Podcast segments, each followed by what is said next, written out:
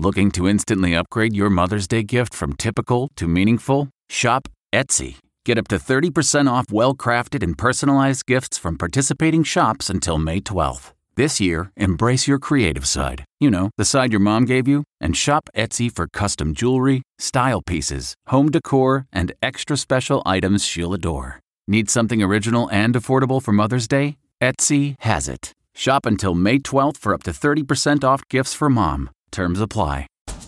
Everything pigs and blankets. From at home in the kitchen, here's Rachael Ray with Rach on the radio. So we're gonna do cheese stuffed pigs in a blanket, but we're gonna take it next level. So we have our everything seasoning ready to go. Oh, and poppy seed, like on an everything bagel. So we're going to use crescent rolls. I grated up our sharp cheddar, but I also put on the crescent rolls when we roll them. That's the dough we're using.